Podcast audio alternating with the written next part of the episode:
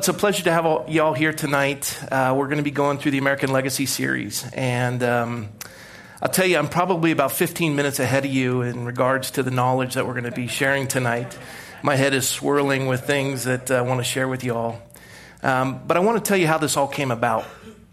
I remember when I was elected to the city council, and uh, I took the oath of office and they said, raise your right hand. And it used to be that you put your hand on the Bible, but it said, raise your right hand. And, and then it went through the oath of office, and part of the oath of office said that, that we swear to defend, I swear to defend the Constitution of the state of California, which is the second longest constitution in the world. It's just behind India's. Um, and then it says to also defend the Constitution of the United States of America against all enemies, foreign and domestic. And as I uh, gave that oath of office, I realized to myself, I know very little uh, of the U.S. Constitution. For example, one of the questions was how many articles are in the U.S. Constitution?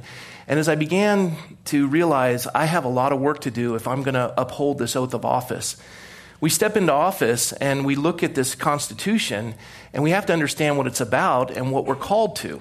And so there's seven articles in the U.S. Constitution, 27 amendments, and as I began to study in depth and go through this, um, I was sharing with a number of folks, and they said, "Can we do this?" And so we started kind of a class on Friday mornings at 6:30 with a few of the guys, and uh, some of the ladies said, "Can we participate?" And so we uh, decided to do it on a Wednesday night at seven o'clock and invite the entire community.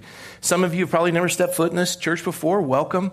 Uh, some of you are thinking, well, this guy's, you know, into theocracy or dominionism or, you know, all the different terms really what we're going to do in the next few weeks is we're going to take a look at the U.S. Constitution, its founding, why it's significant, and we as Americans uh, can take a look at our responsibility and what it is that we're looking at as far as cultural transformation and, and the changes.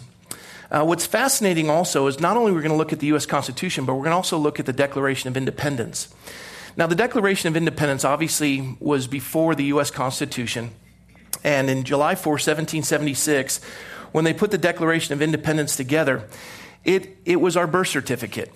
It was our birth certificate. Now, we aren't the oldest country in the world. Obviously, China is much older, and we can go on and on about different countries as far as the length. But under one article, under one birth certificate, un, under one article um, that governs us, we are the longest, uh, we're, we're the oldest government on the face of the earth. We have been under one single birth certificate for 241 years uh, here in the United States of America. While every other country in the world has gone through multiple changes of government, we have remained under one article of government since 1776. That's 241 years. Pretty amazing how I can count and keep that. Well, I'm probably off. But, anyways, uh, another thing that I wanted to share with you is this experiment in, in liberty and self governance, um, a constitutional republic, was never before seen on the face of the earth.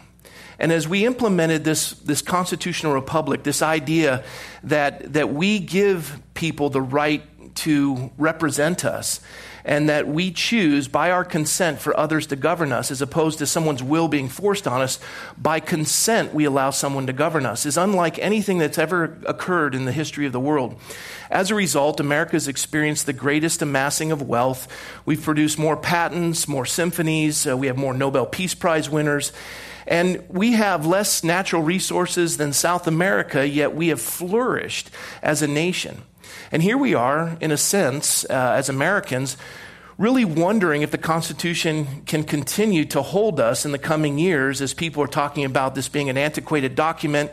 It's a living document, so we have to change it, and on and on as though uh, there was some need to have a new government that no longer institutes the U.S. Constitution.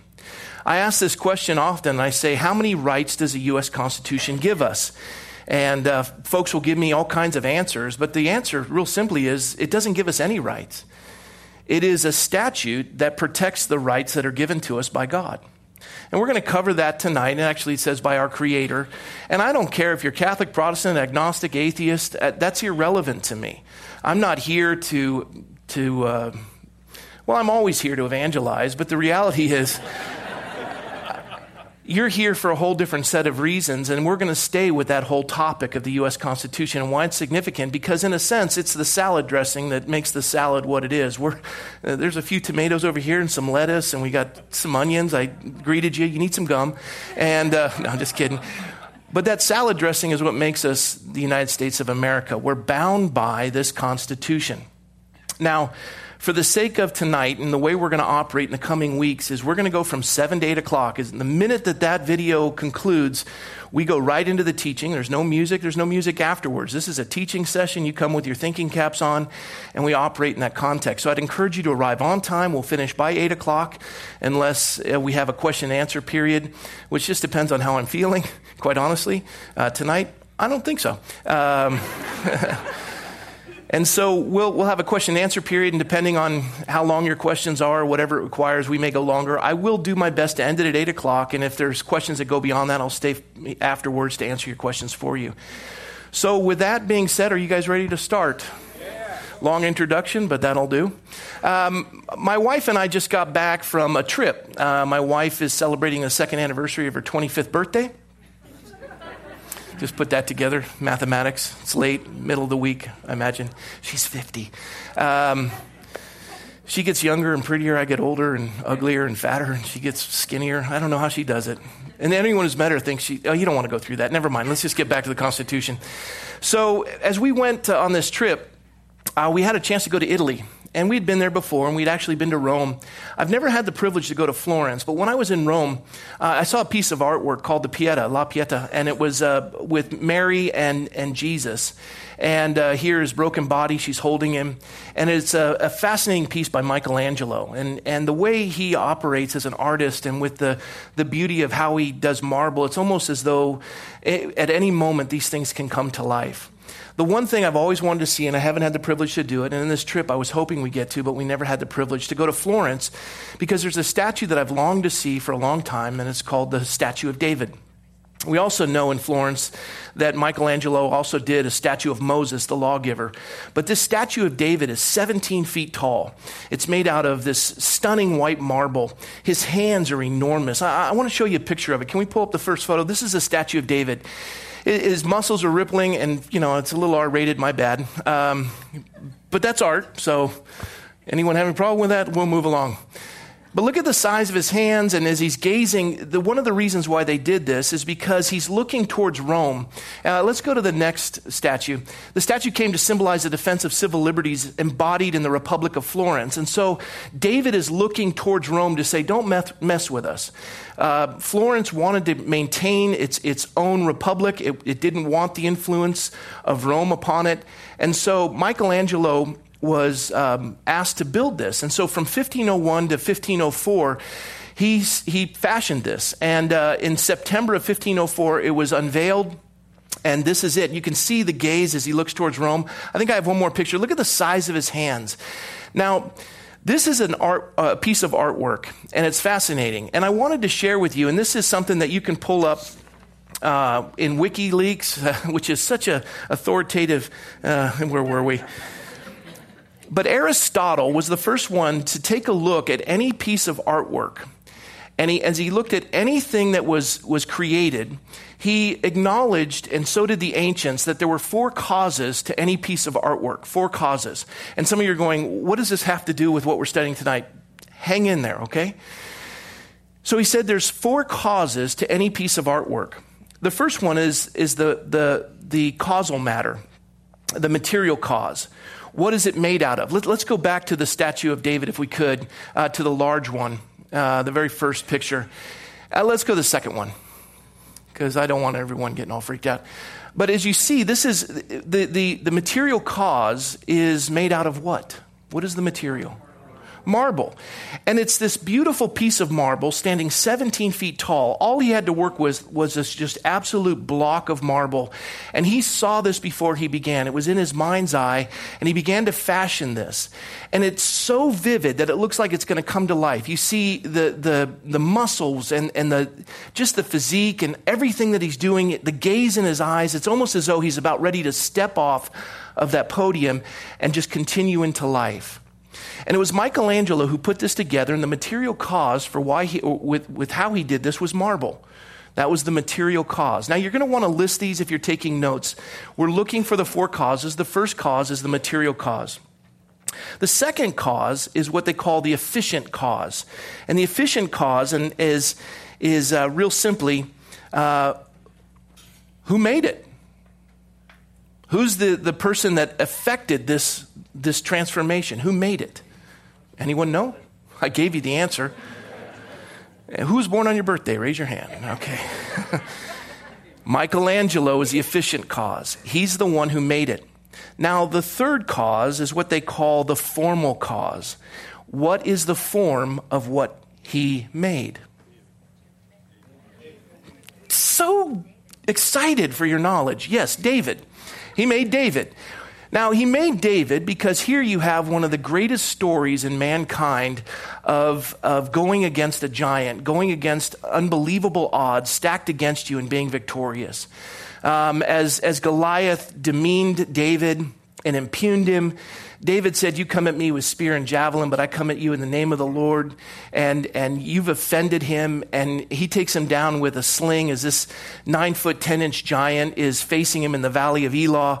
You've got the Philistines on one mountain ridge. You've got the, uh, the, the uh, Israeli or Israelites, Israel, Israelites on the other mountain range. And for 40 days, Goliath has come out and, and just condemned them and say, Send a man out to fight me. Everyone is paralyzed. Even Saul, who is the largest in the army. He won't even go out. And this ruddy little boy, and the scripture says that he was handsome, he was beautiful in appearance. He was one of these, I always call him Captain No Pimple, chiseled out of granite, you know, and he just, everything about him was beautiful. And he goes out and he takes on this, this giant. He's, you know, and, and Goliath said, I'm going to remove your head and feed your, your body to the birds of the air. And David said, No, I'm going to take your head from your body. And he begins to run at him. And obviously, he lets that, that stone go, hits Goliath in the forehead, brings him down. He goes over. He doesn't have a knife, so he has to take out Goliath's sword, cut through the neck and the entrails, bounce up and down on the sword, crack that thing open, lift up the head as all the entrails. And you can imagine a nine foot, 10 inch giant what his head looked like. He's holding this thing up. It inspires the entire Israelite army, and they begin to vanquish the enemy of the Philistines and push them out. And another fascinating story is that the Philistines, when it said that they were in Judah, they were occupying God's territory. This rightfully belonged to God's people, and the Philistines were in there. He pushes them out and defends this. And this is one of the pictures that Michelangelo wanted to put forward. And, and this was not only the material cause and the efficient cause, but it's the formal cause because he wanted the Republic of Florence to be able to say, look, if Rome wants to mess with us and you come into our territory, we'll push you out. So he creates this with all of that influence of the four causes, and he has him gaze his eyes towards Rome to hold off the Romans and, and to hold together the Republic of Florence. Now, those are three of the four causes, but the fourth cause, which is fascinating, is the one that is what we're going to look at later tonight, and it's called the final cause. And the final cause is what was the motivation for why Michelangelo did what he did? What was the final cause? What was the inspiration for why he did what he did? We can only assume, but we can also say for many artists, there was a love for the subject. There was a desire, and, and maybe it was inspired by a desire to protect. Maybe it was, for some people, their, their final cause is money. But you look at this and you can think that man didn't make that statue for money. He made it because he had a heart to design it. Had he made dogs playing poker, we wouldn't go to visit that in Florence, right? The subject matter was fascinating, and as was the, the, the final cause for the artist himself, and that was to produce this picture of something that he deeply loved. Now, I began the evening with those four causes because what you saw there was a statue. Everyone say statue. Statue. It's a cognate a cognate of a Latin word that, that is related to two other words. What do you think would be related to statue? Statute. In addition, if you look at the cognate for the, the Latin meaning of the word constitution, statute, statue, they're all in line and they all mean the same thing. Something that is to stand and not be moved. Pausing for effect. It's not to be moved. it's not to be moved. And so when our founders put together the U.S. Constitution, it was a work of art. And so tonight, just in the time we have together, we're going to see the four causes of those that put together this work of art that is not to be moved. Why they did it, and all the causes in relation to the U.S. Constitution. So, the first that we looked at with the statue of David, which was one that we know the answer to in regards to the statue of David, is the material cause. If the material cause of the statue of David was marble, what would you guess would be the material cause for the US Constitution? Why or let me let me let me back that up. The US Constitution is a picture of America itself. What is America? What is America? It's an idea. And it's an idea that's fashioned by these four causes. Now, the material cause for America, what was it?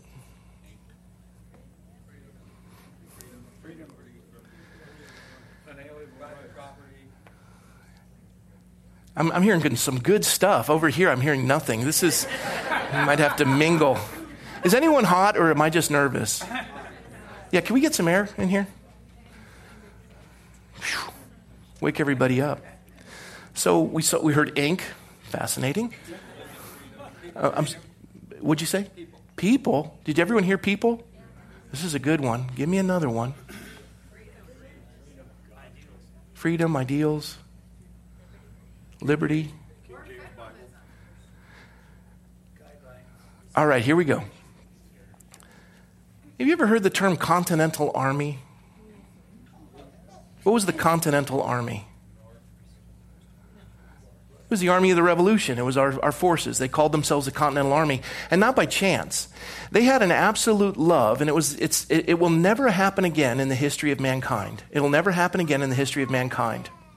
This material cause where you have gathered for the first time in history people who are educated, people who understand the law, people who have, uh, who have a, an understanding of free commerce.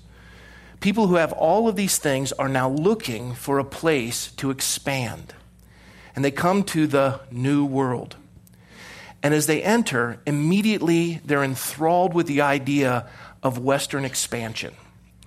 The land was the material cause, as were the people the people gathered together, and it will never again happen where you have this group of folks that are inspired by religion, free market, for a myriad of things that we'll cover in time, arrive on land that is open for the taking.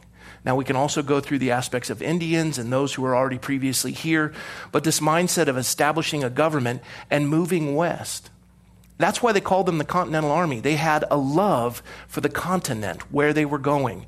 I think it was in 1806, after Jefferson had become president of the United States in the election of 1800, that they assigned Lewis and Clark to go find out just how much land is there.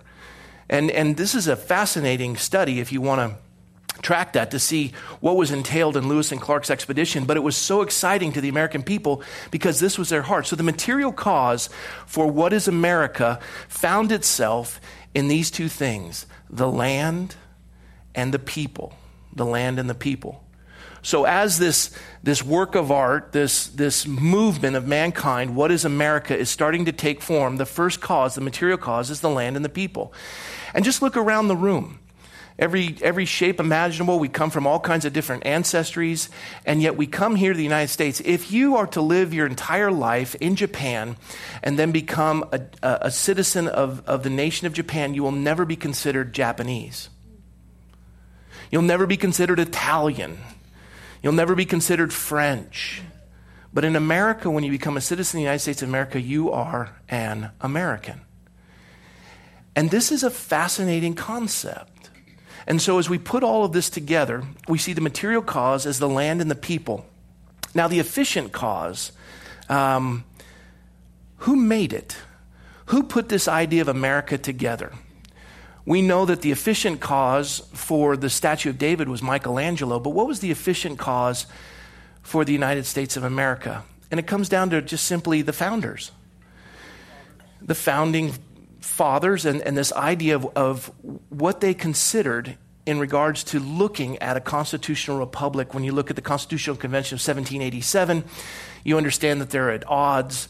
Um, it was. Um, Benjamin Franklin, who called for three days of fasting and prayer to come back. They now, after following that, came up with a, a bicameral legislature, this lower house, which would be the Congress, and the upper house, which was the Senate, to be able to get state representation for the states that didn't have as much population, wanted equal representation. The larger states felt as though they deserved more, so they created a lower house.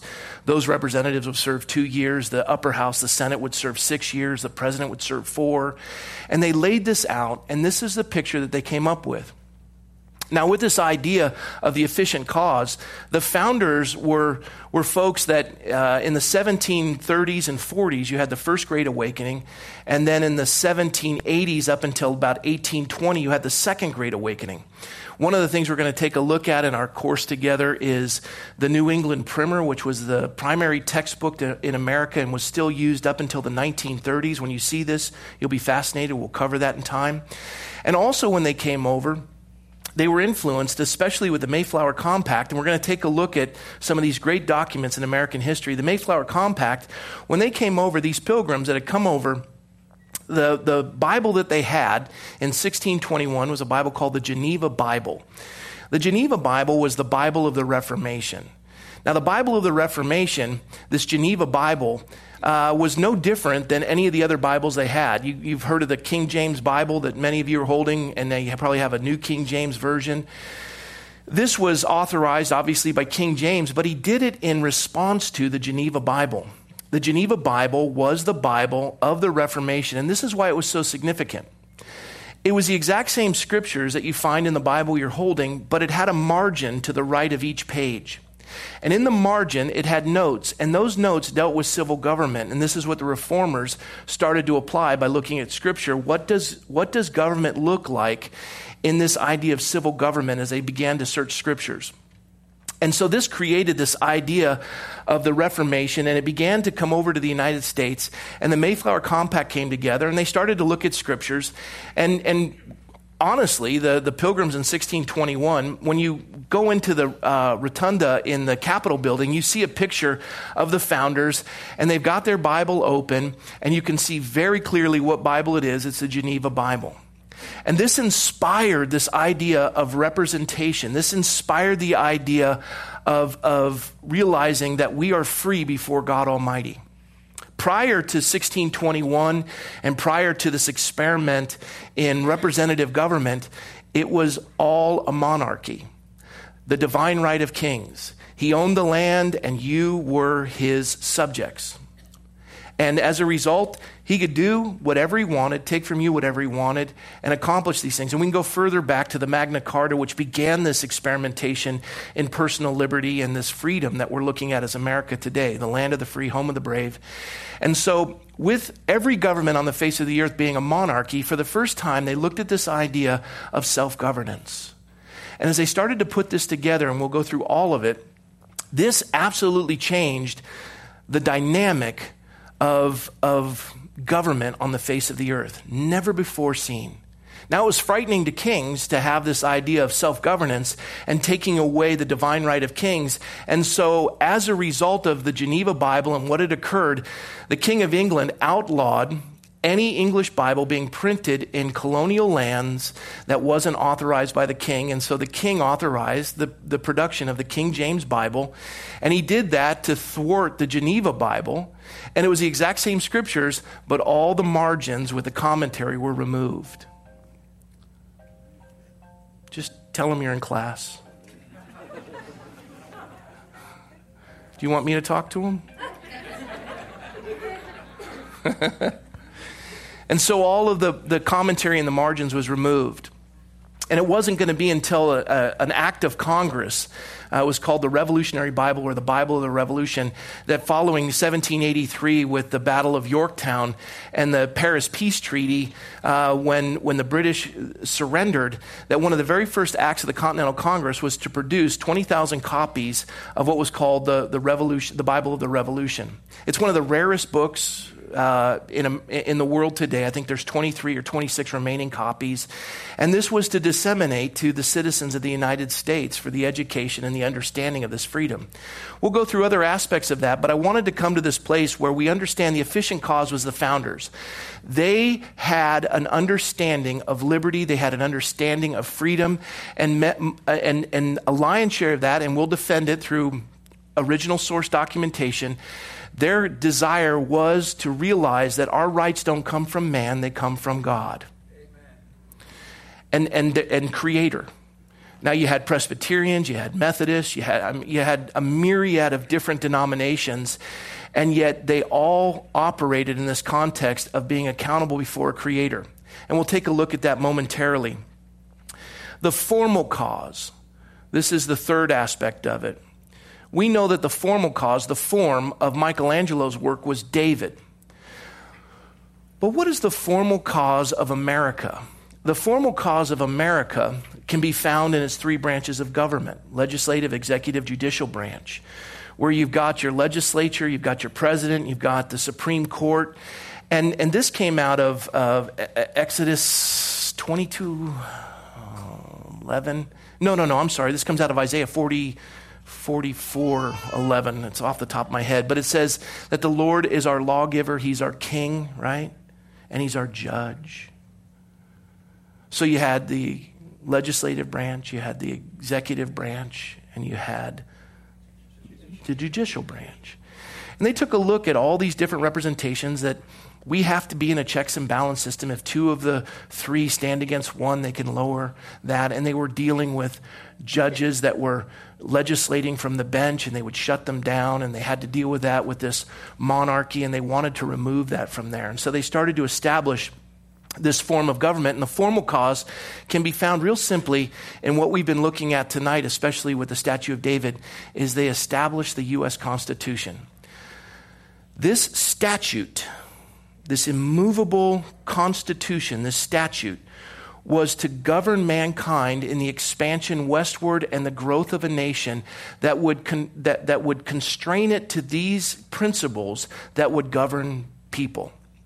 And those were, were the operating documents from the visionary document of the Declaration of Independence. This was the operating document. And we're going to take a look at that in great length as we go through this class together. The seven articles, 27 amendments. We'll take a look at that in time. But this is the picture. Now, the final cause, and this is one that's exciting to me, and we're going to spend a little bit of time on it, and then I'll conclude our time together tonight and answer some questions. But the final cause, for Michelangelo, we can assume it was a love. But the final cause and the movement of what made America boils down to this one simple aspect the Declaration of Independence. The Declaration of Independence.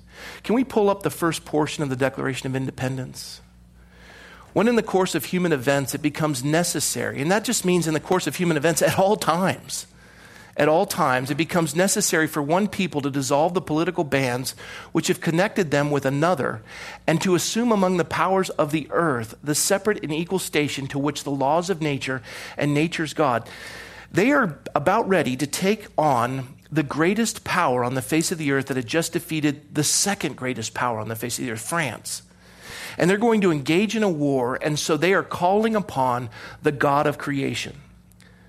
They realize that we are, we are picking a fight against uh, an entity that is far larger and stronger than us, but based on these principles on which we stand, these are reasons for us to stand and not be moved like David before Goliath. And so, this statue and this immovable picture and what they're putting together in the formation of America, this formal cause, is declared here that among the powers of the earth, the separate and equal station to which the laws of nature and nature's God entitle them, a decent respect to the opinions of mankind requires that they should declare the causes which impel them to the separation. And they go on to list all of them. And as they list this, what had happened is Britain, or Great Britain, had taken on a battle with France. And in the 1760s, 1763, up until that period of time, they had been victorious, but they had spent their treasury and had imposed unbelievable taxes upon the colonies. And they started to overwhelm these colonists. As they started to examine what they had put together and some of the understandings of the founders, they started to put these principles together about self governance. And this was an inspiration to them, and this is what brings this together. Let's go to the next portion. Now, I, I, I love this passage, uh, passage, as many do, and, and, and today there's, a, there's an attempt to separate the Declaration of Independence from the U.S. Constitution. We love what's written in the Constitution. It inspires mankind. It is a, a poetic document in many regards, but the Constitution itself, quite honestly, is boring, and it's hard to get through. And many of you, you look tired now, just wait. But look at this statement. This has echoed through the halls of history and has affected mankind for 241 years as these words were penned. We hold these truths to be self evident. That's a Jeffersonian way of saying any idiot can understand this. Well, me too. We hold these truths to be self evident that all men are what? Endowed, that they are endowed by their Creator. Four times in the Declaration of Independence, they call upon the name of God. Creator, God. Realizing that rights don't come from men, they come from God. And this idea of inalienable, an inalienable, you, see the word in that, in, you see the word in the middle of that word, lean You see that lean Un, unalienable? Lien means that you have a lien, you, you, you owe something. There's no liens on this. These rights can't be taken and can't be given away. They're given to you by your Creator. This, this was unheard of in the history of the world. That you are, you are not a slave or a serf to any other human being. You, before God, have these inalienable rights. And it goes on to list these inalienable rights that among these, among not all of them, but among these are life, liberty, and the pursuit of happiness. Life. This idea that we can pursue life. And, and why did they put life first? Well, because liberty and pursuit of happiness or virtue, as, as it would be described in their culture, liberty and, and virtue are of scarce little value if you're dead. Right? Anybody? That's why we're a nation of life. In our congregation, uh, we have a family, the Sunderlands, and their daughter, uh, Abigail, uh, was attempting to be the youngest girl, female, to circumnavigate solo in a sailboat around the world. And many of you saw that she got stuck between Africa and Australia and the Indian Ocean or southern portion thereof. And a rogue wave uh, broke her mast, and, and everything, they just, they, everyone went all out and the idea was we've got to save her. And, and through appeals and the like uh, by Americans, Qantas Airlines sailed out, and then uh, ship's captain of a, of a French vessel came, and he was the one to, to get her off the boat. And what was fascinating is they went on later to have another child, and they named the child uh, after the captain of that French vessel. But in America, we go to great lengths to preserve life. Do you remember Jessica that fell down the well in Texas? I mean, it was on the news. I, some of you younger folks have no clue what I'm talking about, but we were glued to the television in relation to this. We're a nation of life. Now, of course, in America, we're struggling with the definition of life. We're, we're having problems with that. Um, and yet, our founders said that we have that among these are life. Then liberty. Liberty, liberty's interesting. Freedom, Thomas Jefferson said, was having choices. Freedom is having choices. And, and I, I've shared this often, but for some of the folks who are new, just enjoy this. Others, just bear with it yet again. But you have this idea of a scale. And um, on this scale, this is the picture of what freedom is. So if you get a paycheck and, and you make $100 a week, and, and you, you open that paycheck, you have $100, and you go to a restaurant where anything on, everything on the menu is $100 or less, you have the freedom to order anything on that menu because freedom is having choices. You can order anything you want on that menu because it's $100 or less.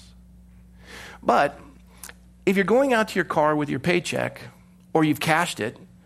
And, and as you cash it, you realize Uncle Sam's taken some money from you, right? I don't know what the tax rate is for somebody making $100 a week, but they've taken some money from you. Or you walk out and someone puts a gun to you and says, Give me your money. The results are the same, whether it's the government or a robber.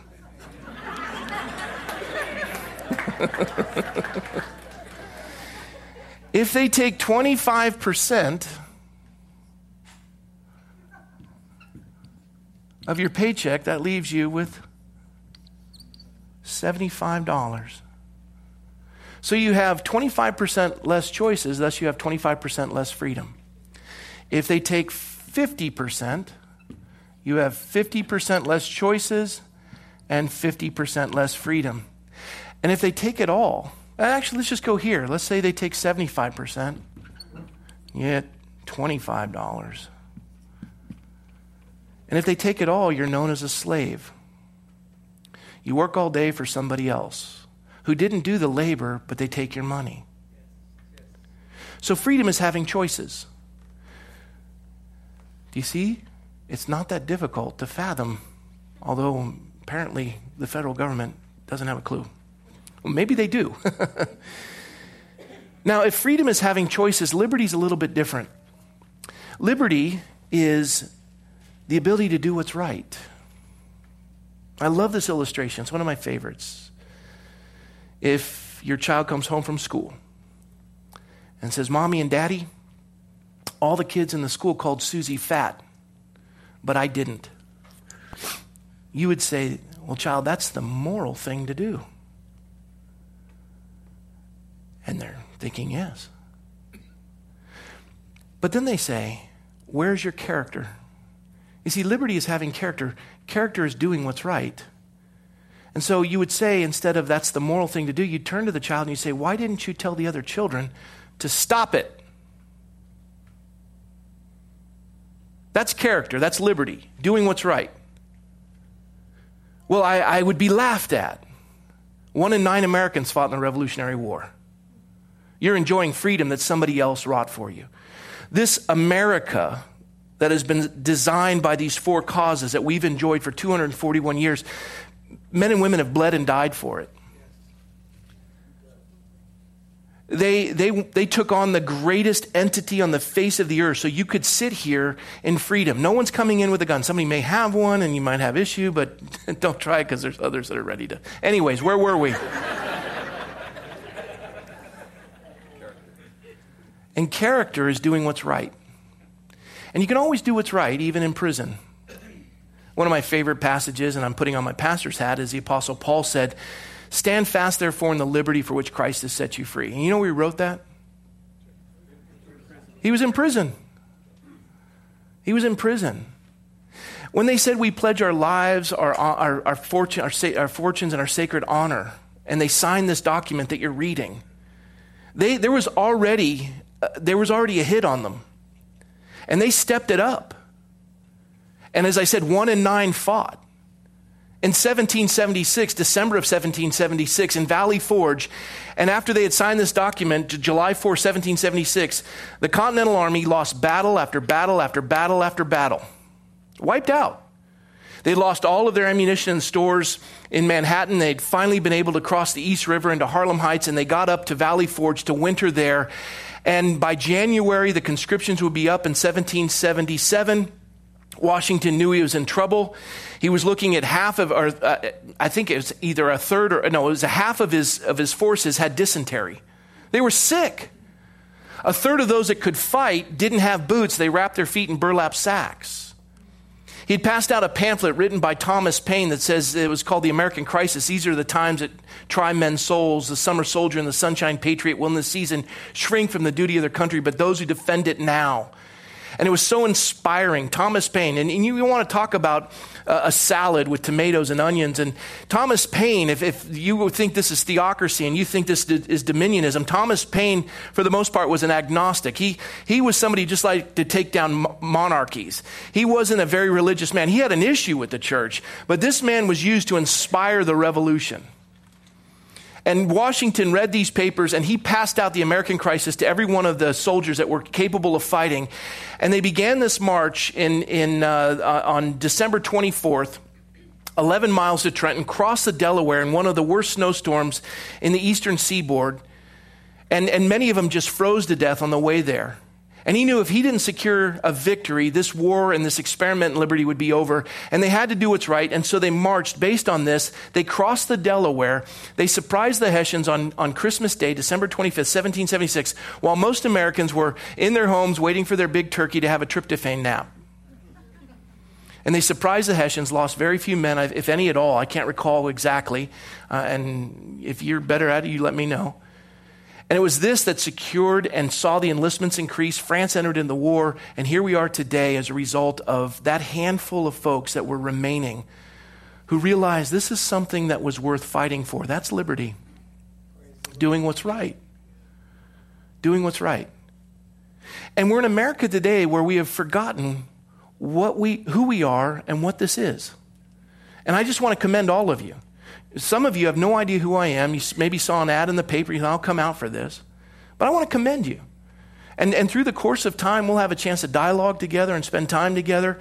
And, and some things I may get wrong, and some things you may get wrong. But I'll tell you what, this is a good thing to be doing right now. We need to revisit who we are.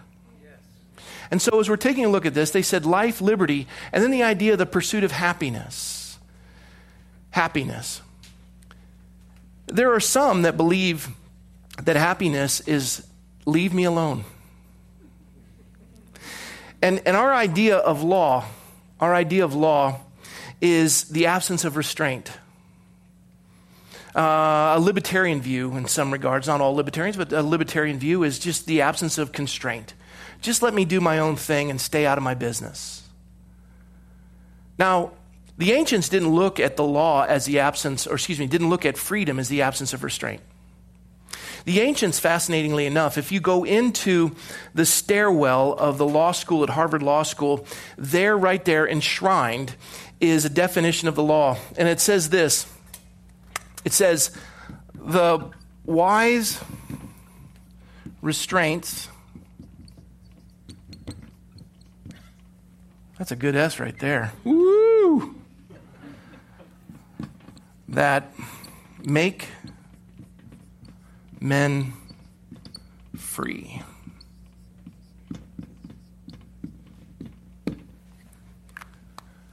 How do restraints make you free? Were they idiots? No. The ancients looked at the law as the wise restraints that make men free. And it's based on that third portion, the pursuit of happiness or virtue. Virtue is this idea that you apply restraints in order to be free.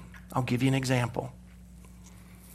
And this is one of my favorite examples because I was just captivated by the game.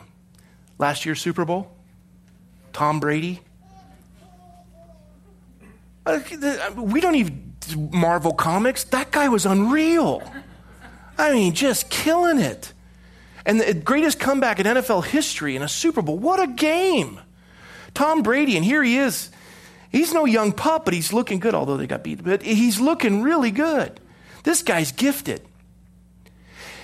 And I'll tell you what, I watched that game on the sofa with a bag of potato chips and an ice cold Coke as you can see. This is a body by In-N-Out. Tom Brady, at his age, is just unbelievably in shape. And he has the ability to enjoy football at a higher level of excellence than I ever will be. You see, you apply restraints for the pursuit of you apply restraints for the pursuit of, pay attention, you apply restraints for the pursuit of excellence. We were inspiring people to pursue excellence. That's why we don't allow alcohol and drugs or anything of that sort to be sold, I think, 100 yards or 100 feet from a school. We apply these restraints so that our children have the ability to pursue excellence. But now there's a change in the law. The change now is we have changed the definition to be law is the absence of restraint. Who are you to tell me what I can and can't do? And if you give to a child when it cries or a pig when it oinks, this is an old Danish proverb. if you give to a child when it cries or a pig when it oinks, you'll end up with a fine pig and a rotten child. One of the hardest things to do as parents is to tell our children no. Problem with the millennial generation is they're like, You've given me everything. I have a participation ribbon. Everyone told me I'm spe- s- s- fantastic. and I got to school and I got an F. You didn't apply yourself. But I never had to before because I always got a participation ribbon, and there's nobody who's better or worse, and there's no competition. And, and we have a group of kids that now they've been given everything and they don't know how to say thank you anymore. But the idea of applying restraints for the pursuit of excellence, that's what the law was intended to do. Keep us from this so that we could obtain this. You see, when I was sitting on the, on the couch with a bag of potato chips and a soda, Tom Brady, and this that wasn't the first time I've done that. I've done it quite a bit. He was out on the football field practicing. I thought that I could obtain excellence by playing Nintendo or Xbox or whatever it is. And I realized that that just doesn't work. But he's out there pursuing excellence, so he is now able to attain a higher excellence and the freedom to pursue football at a level that I never have the ability to because I didn't apply the restraints like he did. That's what we want to instill in what made America great the pursuit of happiness or virtue, applying restraints for the pursuit of excellence. Does that make sense? Yes. I've got nine minutes, so let's wrap it up. That to secure these rights, governments are instituted among men, deriving their just powers from the consent. Everyone say consent. Consent, consent of the governed. This is the final cause. If you want to rule over me, you need my permission first. I'm going to test your mettle, I'm going to examine your life, and only with my consent will I give you the authority to govern in what we consider governments of man. You don't own me, you never will, and I'm going to hold you in check and design this Constitution to create a statute, an immovable statute, statute, constitution that will govern us now for 241 years, that you will not be able to step out of the bounds of that and usurp authority that I'm giving you on loan by consent. And now we're watching that erode. And we have to re educate ourselves. This isn't taught in schools anymore. We have an entire generation of young people that once we take away their ability to learn, and instead of letting them see source documents, instead we feed them what we want them to know and indoctrinate them, we lose the idea of self governance. And this is what makes the Constitution and America this work of art that all of us have had the great privilege to be a part of in our lifetime. Now, if it's going to survive depends on whether or not we hold these truths to be self evident we have to re examine that, take a look at this statute, this statute, this immovable constitution, and start to hold those that we have given the consent to govern us. We have to hold them accountable, and they can't remove these fences that people bled and died to protect. And when I put my hand, they didn't have it. But when I swore to defend the Constitution against all enemies, foreign and domestic, that was not only for my sake, but for yours as well because I'm an elected official. It used to be called public servant. I'm not here to drain the till. I'm here to do your bidding. And by your consent, I have the ability to govern. Without your consent, I don't. And if I begin to take that away from you and you don't do anything, that's your fault because this constitutional republic and the statute do you remember what happened to the toe of David? Got hit with a hammer. It was a La Pieta, excuse me. You're right. It got hit with a hammer. They both did? Now I'm confused. And that'll happen quite a bit in this time together. There wasn't a guard to protect this immovable object. And people will do their best to destroy it from all enemies, foreign and domestic. And so I want to commend all of you for coming tonight.